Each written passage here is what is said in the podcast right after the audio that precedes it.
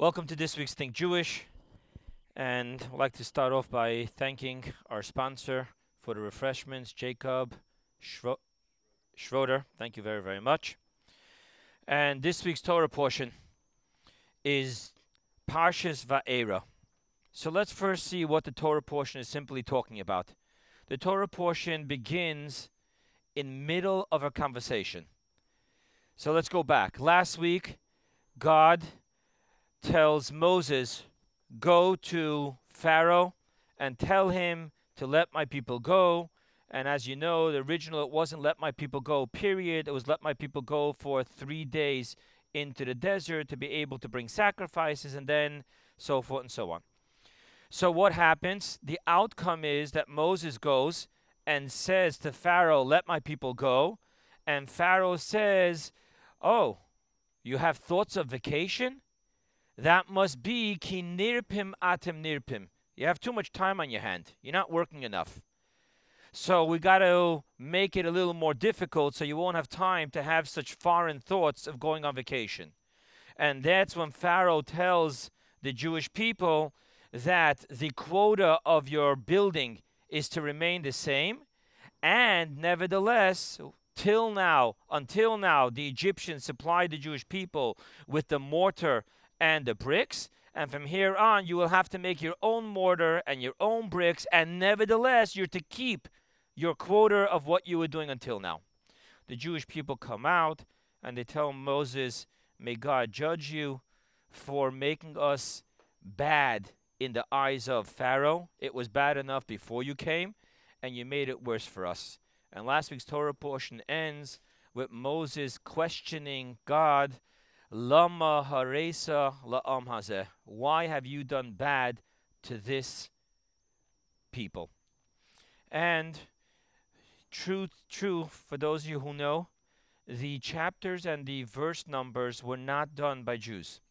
But nevertheless, we use it today in all Jewish literature. When we quote something, we quote it by chapter and verse. We even extrapolate mystically from what chapter it is.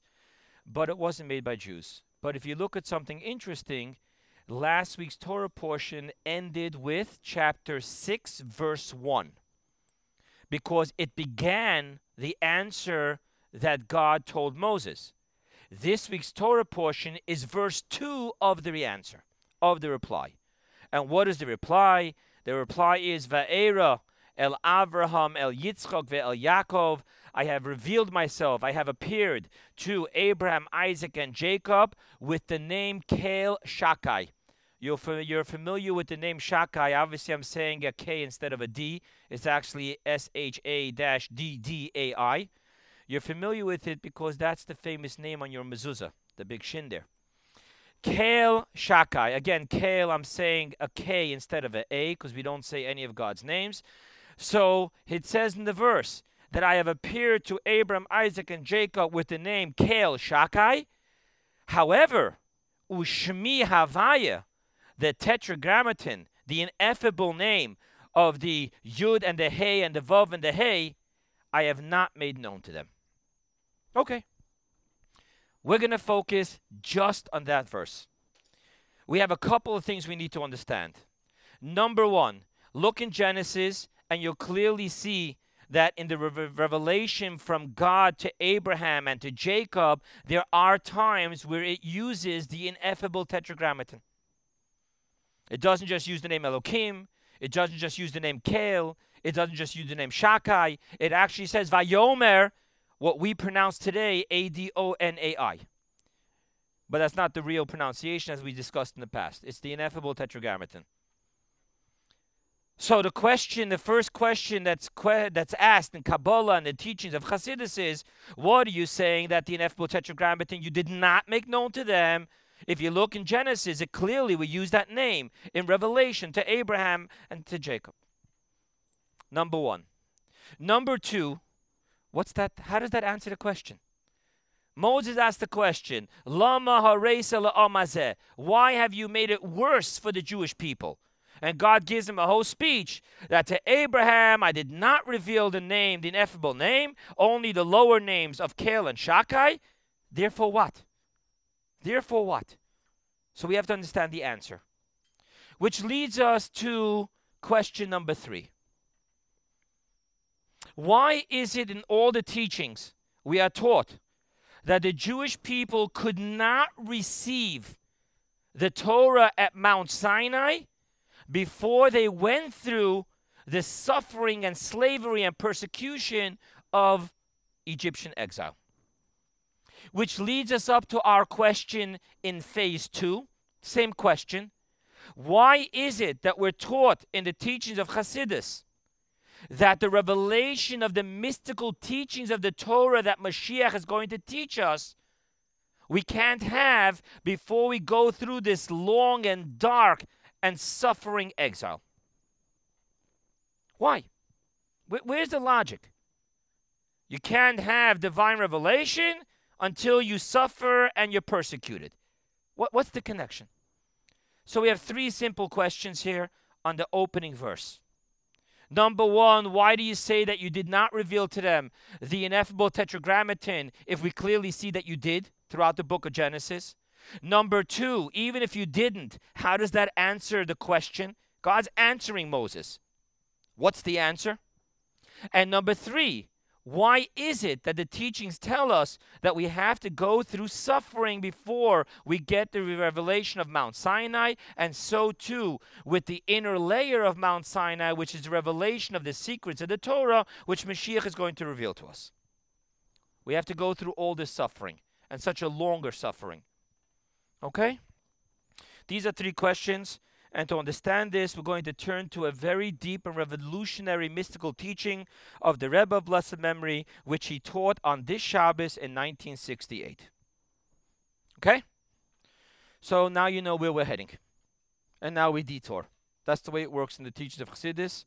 You ask questions, you detour to understand our mystical teaching, and then you come back and see how all of a sudden everything falls into place. So, one of the great philosophical questions what came first, the chicken or the egg? The Talmud answers that question. The Talmud clearly says that everything was created in its mature state. The tree was not created a sapling or a seed. The human was not created an infant or an embryo. And the chicken was not created an egg. Everything was created in its full mature state. So that answers the philosophical question about which came first, the chicken or the egg. However, Kabbalah has a different question. Which came first, the vessel or the light? Now, this question actually is not philosophical. It's actually very practical. Because if the vessel came before the light, then the light was never allowed to be its full true self because the light was created and formed in a shape that it can fit into the vessel. So if I'm creating the light after the vessel, I'm creating the light to be equal to the vessel. However, if I first created the light, then I allow the light to be true unto its own self, and then I create a vessel to fit. So this isn't a philosophical question, it's actually a very practical question.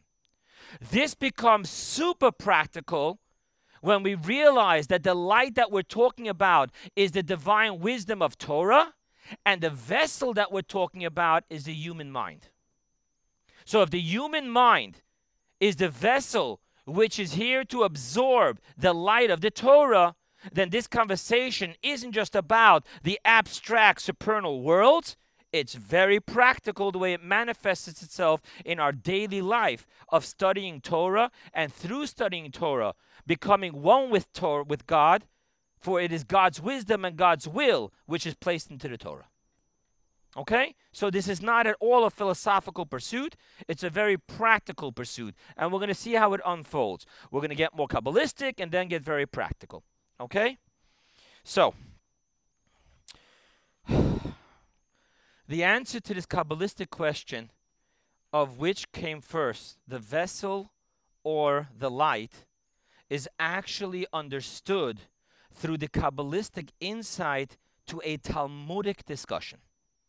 And I want to read to you this piece of Talmud. I'll read it to you directly in English.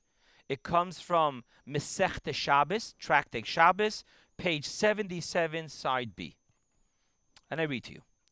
Rab Zera met Rab Yehuda, standing by the door of his father-in-law's house, and saw that he was in a cheerful mood. And if he would ask him all the secrets of the universe, he would disclose them to him. He accordingly asked him, Why do goats march at the head of the flock and then sheep? So I just want to stick in here a Rashi. Rashi tells us that the question is that goats have color, they're dark, while sheep are white. Now you'll understand the answer to the question. Said he to him, Rab Yehuda answered Rab Zera, It is as the world's creation, darkness preceding and then light. Let me explain to you over here what he means. When you look in the book of Genesis, what does it say? Vayihi Erev, Vayihi Boker. And it was the eve, the evening, darkness, and then it says it was the light. So, because in creation darkness comes before light, so too in the way the animals leave the barn, the dark goats walk before the white sheep. so, obviously, you look at this Gemara and you're like, what? He saw that he's going to reveal to him all the secrets of the universe. So he used this great opportunity to find out the biggest secret that bothered him. what was the biggest secret that bothered him? Why, when the animals leave the pen, the dark goats walk before the white sheep. However, in the world of Kabbalah, this Talmudic discussion is to be taken very literal that this is the secrets of the universe. Because according to Kabbalah, the dark goats represent the vessels, and the white sheep represent the light, and thus Rabbi Yehuda really did reveal the secrets of the universe to Rab Zera. That you should know that the, the universe was created such that the dark vessels came before the light. A Gemara. A Kabbalistic interpretation to the Gemara. Let's move forward. The big question is for any of you that studied Hasidus and dabbled with the deeper teachings, you'll see that in the teachings of Kabbalah, in all the worlds, all the worlds, the four lower worlds, Atzilus, Bria, Yitzir, Asiya, and in the higher world of Akudim, what we call dots. There's over there Akudim, Nikudim, Brudim. It's all a play of what happened with Jacob when he was manipulating the DNA of the sheep, if you remember. There was the stripes and the sparks. In the Kabbalah, that's all primordial worlds. So if you read all the teachings about that, you'll see that in every single teaching of Kabbalah, there is the agreement that the light comes before the vessel. So what am I telling you that from this Gemara? This piece of story in the Talmud. Rabbi Yehuda revealed the secrets of the universe to Rab Zera that you should know that the reason why physically the goats walk before the sheep is because physically in Genesis there was darkness before light. Because in the spiritual evolution of creation, there was darkness, vessels before light. It all makes beautiful sense, but a little problem. We got to check our facts. According to all the teachings in Kabbalah, in all the worlds and the primordial worlds, it was always light before darkness, light before vessels. Thus, we now realize that the secret of the universe that Rabbi Yehuda taught Rab Zera was not the way it fe- manifests itself in the actual evolution of the creation of the worlds. Rather, it's the way creation was hidden in the bosom of Creator. What does that mean? Very simple. What it means is the first vision that arose in the infinite will of God when He wanted to create worlds was first the finished product of the vessel. From there, he then went on to envision the entire spiritual evolution of the light. So, even though in the actual delivery of creation, the light always comes before the darkness, the light comes before the vessel, but you should know that in the bosom of the Creator, in the original vision, in the infinite will of God, what arose in His will was the physical world, the vessel. Then, after he had that vision in his infinite will, he then went on to go ahead and do all the spiritual evolution of the light and all the worlds ascending and contractions until we have the minute light that actually manifests itself in this world. By the way, you people sing this every single Shabbat. In your Dodi, one of the stanzas says, Sof Maseh b'machshavat chila.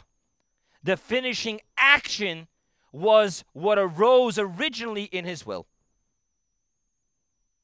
That means that it is true that in the bosom of the Creator pre creation, the impetus from where it all started, there was first the vessel, and then after that, the light.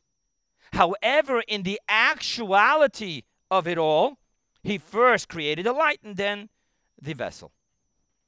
Okay? So we're with me until here? Okay. To understand this, we're going to use the metaphor that's used in Kabbalah and in Hasidus. And what is that?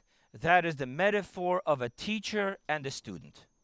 What is the metaphor of the teacher and the student? So, first of all, we need to understand that in Kabbalah, when we talk about the teacher and the student, we're not talking about that the teacher is the teacher because he has biological years over the student nor are we talking about because he has more accumulative data than the student. In the world of Kabbalah, when we talk about the teacher and the student, we're talking about Moses and Joshua. We're talking about the actual magnitude of the capacity of the teacher, just his paradigm, is exponentially far infinitely greater than the student his paradigm is infinitely different than the student. For example, let's talk about in the what we're talking about Moses. Moses is called what? Moshe Rabbeinu. What does simply Rabbeinu mean? Our teacher. What defines the teacher? What defines the teacher is that in the student's world, the physical nature is a reality. It's tangible, it's practical. The divine is the abstract. However, by Moses, what was the reality? By Moses, the tangible, practical reality was the divine. The abstract was the physical. You remember which Torah portion we always read Rosh Hashanah Yom Kippur time? What does it say there? Hazinu shomayim v'sishma ha'aretz. What does that mean? Hazinu comes from the word ozen. Let me whisper into your ear. So when by Moses, when he spoke to heaven, that's where he was. So, therefore, for him it was whispering into the ear. When he spoke to the earth, visishma, and hear from a distance. Because in the reality of the teacher, his paradigm is that the tangible, practical truth is the divinity of everything. The abstract is the physical manifestation of that divinity. By the students, it's the exact opposite by the student, the physical manifestation is the reality. And from here, we try to extrapolate what's going on in the abstract divine. So understand that when we talk about the teacher and we talk about the student, we're not talking about the type of teacher and student that you and I are used to. We're talking about the infinitely different paradigm. Now that you understand how infinitely different the paradigm and the capacity between the teacher and the student is, now we have to ask the most obvious question. If the teacher's capacity and paradigm of thinking is so infinitely greater than the student, then how can the teacher ever teach the student? And how can the student ever learn from the teacher? If you want to tell me that the teacher and the student are actually alike, it's just that the student is 12 years old, the teacher is 40 years old. The student only knows five books of Moses. The teacher already knows all the Medrash and the Talmud, then it makes sense. We're in the same brave wavelength. Now, all I have to do is teach you what you don't know. But if I'm telling you that according to Kabbalah, the difference between the teacher and the student is not how much they know, it's a total different paradigm, infinitely different. In the world of Kabbalah, one of the huge differences in the paradigm between the teacher and the student is whether we are ex nihilo or nihilo ex. Are we the something and he's the nothing? Or is he the something and we're the nothing? Right there, you have the ultimate infinite difference between the teacher's paradigm and the student's paradigm. So, thus, the student is not capable of absorbing any teaching of the teacher. As finite as the, te- as the, as the teaching will be, it's still the finite piece of the infinite which the student cannot swallow intellectually. So now let's ask the question How can there be a true relationship between Moses, our teacher, and us, the student? What can Moses tell us that we could ever digest? So, to understand this, there is the teaching in the Kabbalah that says as follows, and explained at great detail and depth and length in the teachings of Hasidus. What's the first thing the teacher does when he's going to prepare a lecture, a teaching for his student? The first thing he does is he stops thinking as the teacher, finds within himself the student, and once he has the student in mind, he then creates the teaching formed for the student. So, once again, you see where it's going. Once again, in a teacher student relationship, the student, i.e., the vessel, is before the light, i.e., the teaching. And the outcome of that is that the teacher is teaching a teaching that could be absorbed by the student. Thus, we now have somewhat of a picture in our mind of what it means that when in the bosom of the Creator, before he even began the light, he envisioned the vessel. And thus, what happens after that is that the entire system of the light is being created through, for, and by the vessel. Okay?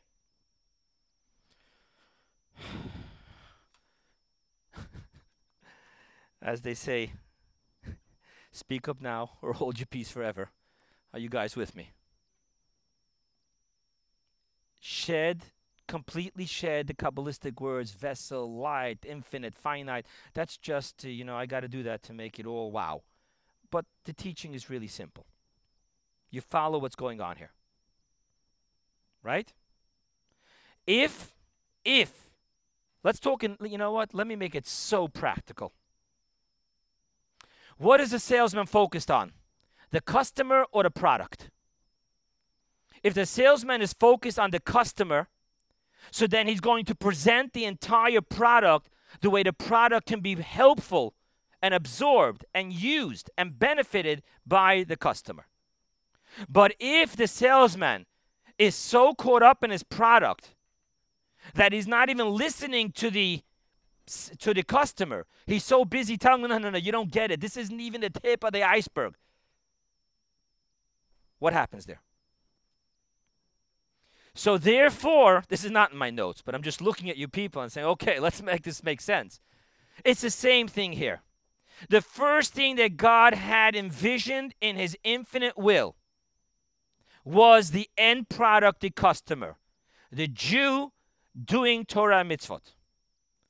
And thus, because the ultimate original vision was of the customer, the entire product was tailored with the customer in mind, and it is the customer that's dictating and directing exactly how this product is being developed. Does that make sense now? Okay? So we're talking about the vessel. The vessel, because the vessel is the original thought, it is actually the vessel that's dominating the entire process of the light. Okay? Now let's go further. The problem is, you with me, Natalie? Okay, I'm serious. Okay? So now let's go back. There's one little difference. The example and what the example is being used for is not parallel. The student existed outside of the teacher. Then the teacher has to teach to the student, which means that the teacher is forced to go ahead and direct his entire product of light, i.e., holy teaching, geared towards the student. Because before he started teaching, the student existed with the student's definition, limitation, paradigm, and capacity. However, by God, it didn't have to be that the vessel existed before the light, and therefore we have to tailor the light for the vessel. God could have first made the light and tailored the vessel to the light. So the metaphor doesn't work. The teacher has no choice. He's forced to do that. He can't just decide, no, let me make a different student. The student is a student, finished. The student has his paradigm, his way of thinking. He's stuck within his box, and now the teacher has to deal with that. So the teacher's forced to tailor his infinite teachings to fit into the box of the student. However, by Hashem, it's not so. By God, He could have created the vessel very different. It wasn't pre existing. However, because Kabbalah, which is a part of the Torah, and the Torah is the absolute truth, uses this metaphor, thus we know that this metaphor is the absolute perfect metaphor for what we're trying to discuss. When a human makes up a metaphor, he sometimes just catches one corner. All right, I didn't mean all the details. I just meant this one issue, this one detail, this one factor. That's not the way it works in Torah. Torah is emet. Emet, truth, has to fit from all sides. It's that centerpiece of the puzzle. It can't only fit from two sides. Torah has to be absolute truth. And if the Torah says that this is the metaphor for this, it's got to fit perfectly. Therefore, the Rebbe says we have to revisit and re examine the metaphor.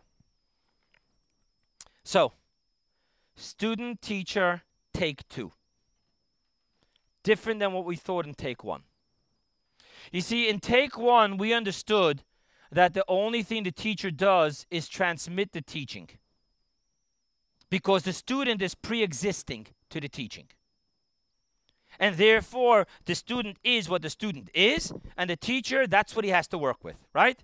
You have that many, I don't know if any of you ever were involved in schools, but I was involved on both sides of the school. I was kicked out as a student and fired as a teacher, so I can tell you both sides of the story. The issue is that many times you tell the teacher, listen, work with what you have. This is what you have. Work with it. That means that you're not changing the student. This is the student. And now work with it. However, in the teachings of Kabbalah, there's a very interesting dynamic. This is the revolutionary part of what the Rebbe is teaching us. In the ultimate teacher student relationship, not only does the teacher transmit the teaching, but the teacher actually creates the intellectual paradigm and talent of the student. So much so that I want to quote to you uh, the words of Kabbalah. The Chushim HaTalmid Na'asim Kmo Chushim Harav. That the talents, the capacity of the student becomes like the talents and the paradigm of the teacher. That is an unbelievable statement because we started off understanding how they're infinitely different.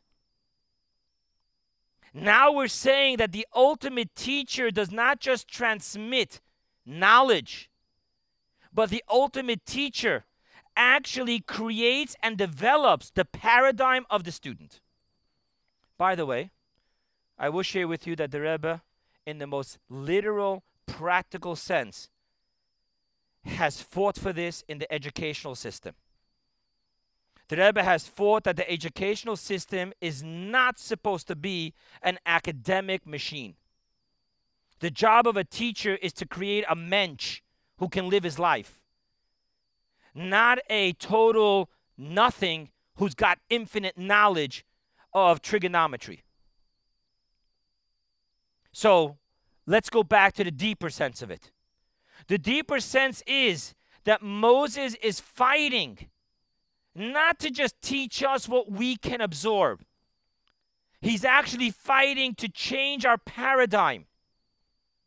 He's fighting for us also to be able to realize that divinity is practical and nature is an abstract manifestation of that absolute truth. But the problem is, how do you do that? Remember what we just said. You tell the teacher, this is what you got, work with it. So here's where we're going with this.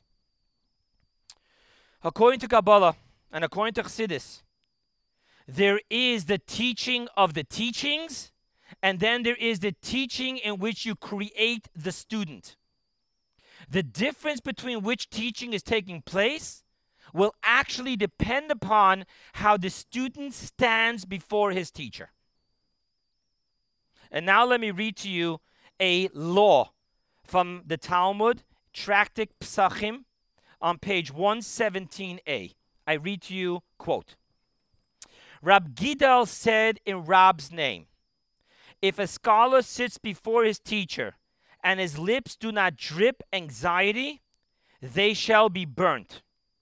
For it is said, His lips are as lilies, shoshanim, the Hebrew word, you'll soon see why, dropping with flowing myrrh. Myrrh was one of the type of, of uh, incense, the spice. Now, this is what the Gemara does to the word to this, to this teaching, the verse. It changes the vowels of two of them. Shoshanim means lilies, roses.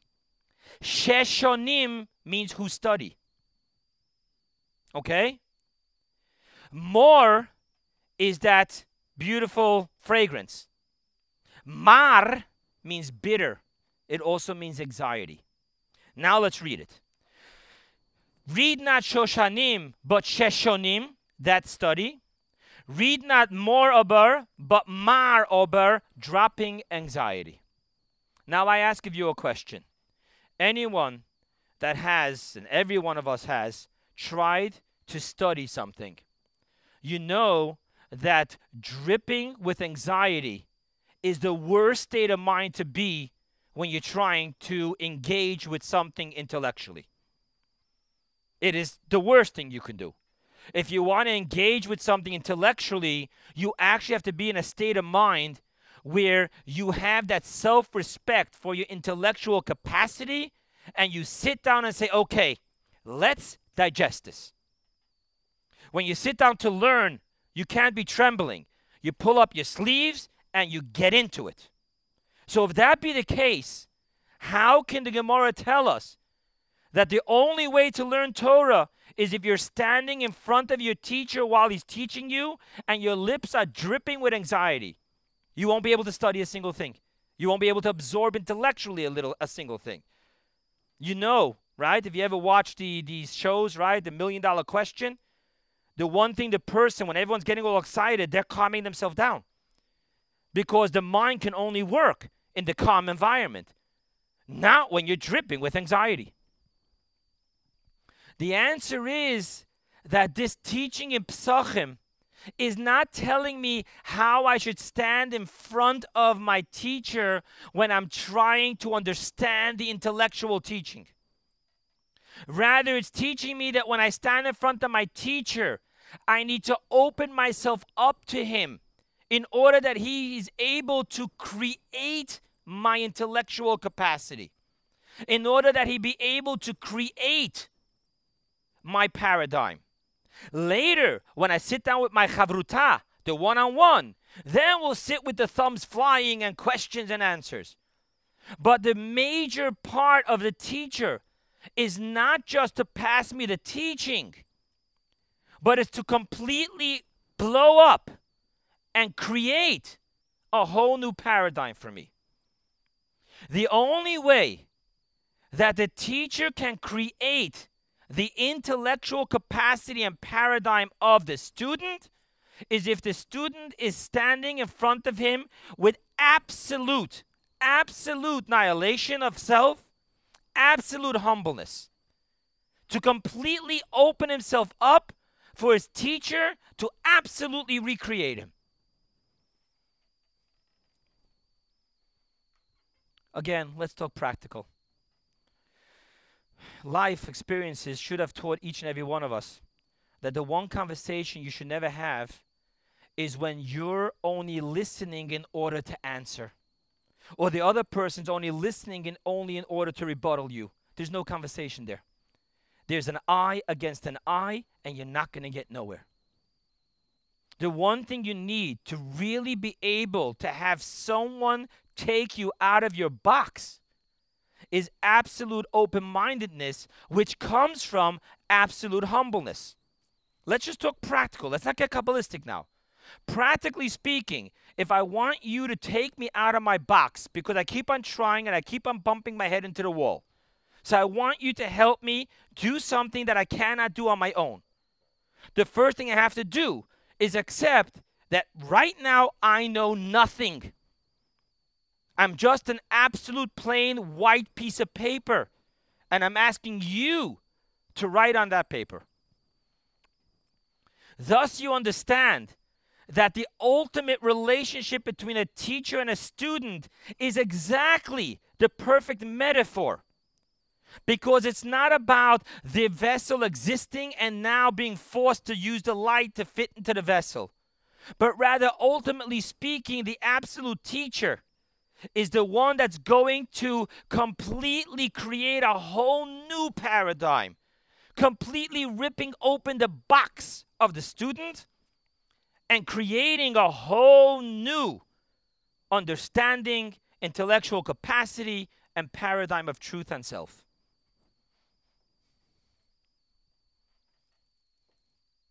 Now let's go back when we talk about Abraham, Isaac, and Jacob, there is pre Torah and there is post Torah. Abraham, Isaac, and Jacob is pre Torah.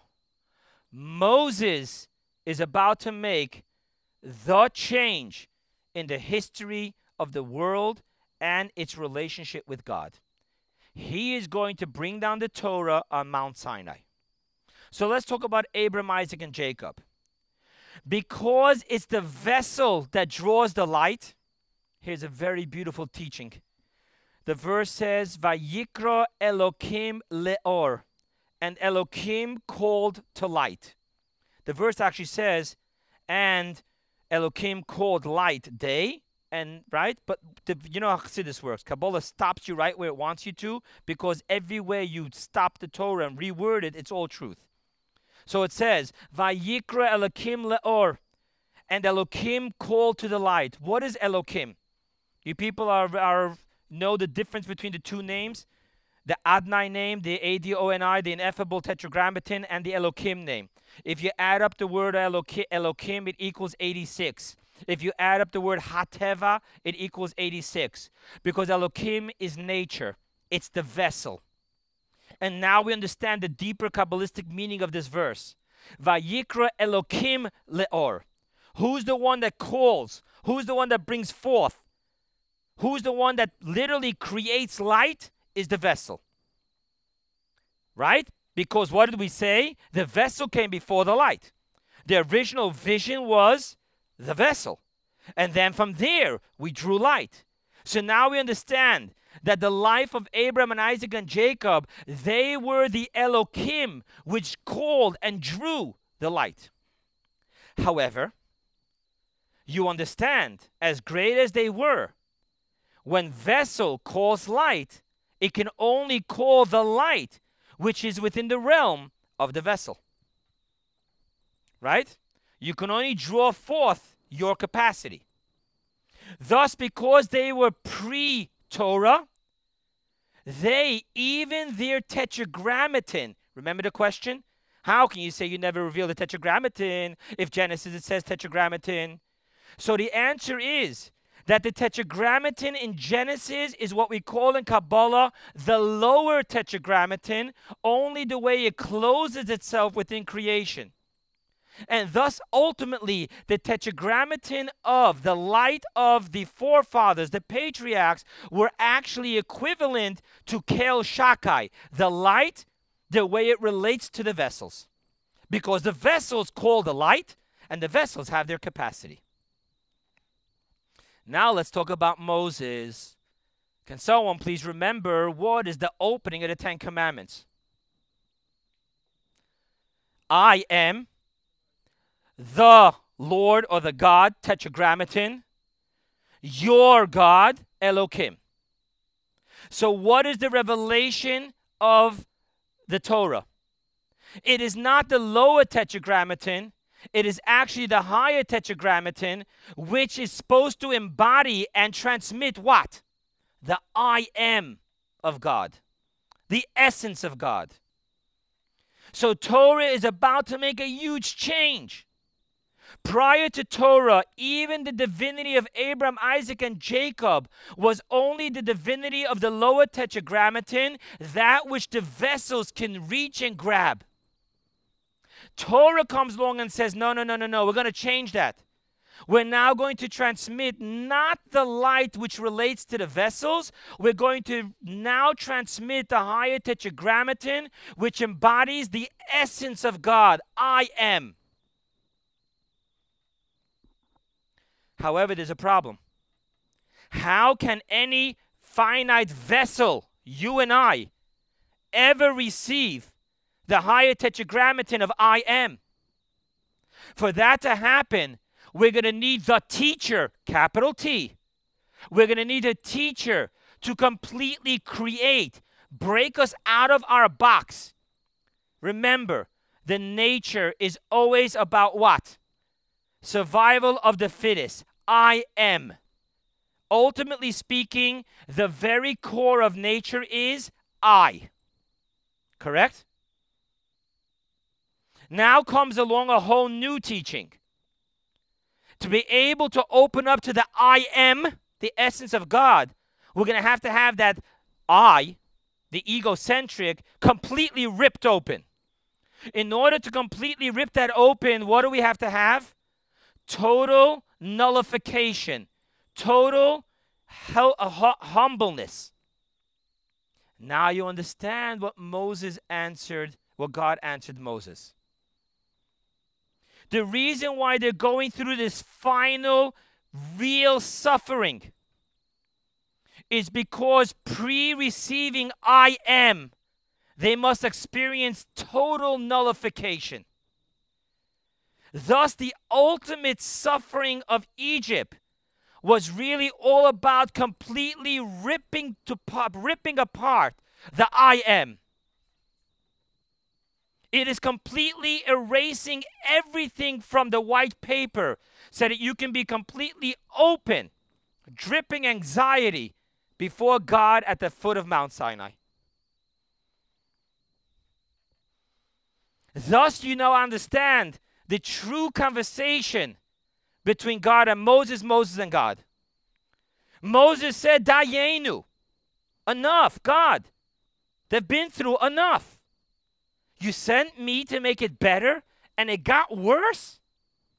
And God says, No, no, no. The reason why it got worse is because I'm going to give them something which demands the total nullification of self. Thus, this last moment, that final crack of the nutshell, is what opens them up so they can stand before me with complete, complete nullification and receive from me the I am. Abraham, Isaac, and Jacob didn't need this. They were only relating to the light which fit into the box. Their box was, was no small box, but it's the light that fits into the box.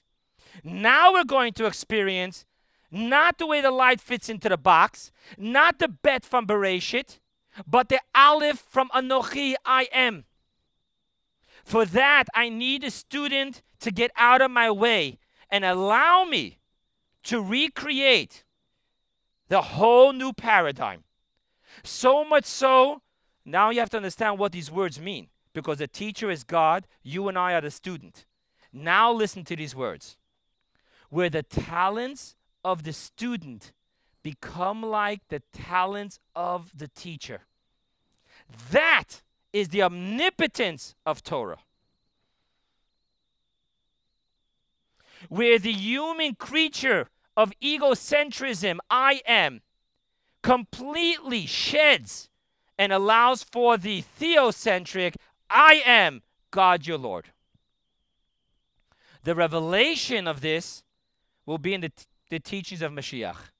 And thus you understand what took 210 years in Egypt is taking close to 2,000 years here. Because even though Egypt led us to the insemination of the I am of God, but it was hidden. What's going to happen when Mashiach comes? Our very flesh will see, I am God your Lord. For that, there has to be the absolute nullification of the egocentrism, even of our physical cells. And thus, we went through everything that we went through in exile. In closing,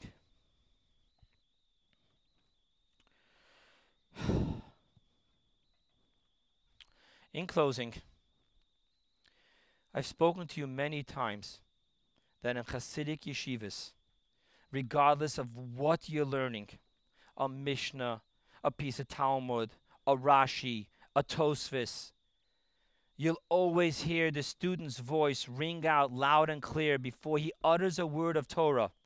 Zog der Heilige, says the holy Mishnah, says the holy Gemara, says the holy Tosfos. Why? What's with the holy stuff? We're here to learn, academics. And the answer is because the focus of the Jew is not academics. The focus of the Jew is to absorb the I am God, your Lord, in every word of Tosfos, Rashi, Gemara, and everything. And thus, this teaching is telling us something amazing. Let me tell you what the Alter Rebbe writes in Tanya.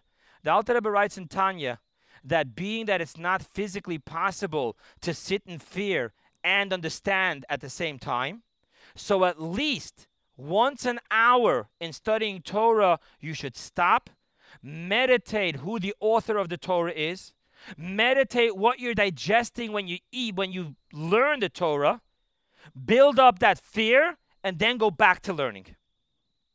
Because that's so important. Zog der Heilige. We don't sit with a chumash in our shorts with our feet up on the couch or the coffee table. That you can do your mathematics and biology. You can read world events that way. But when you're learning Torah, we have to remember that we have to stand before God, dripping anxiety, so that God can change our whole paradigm to truly become transparent and one with Him. Thank you very much.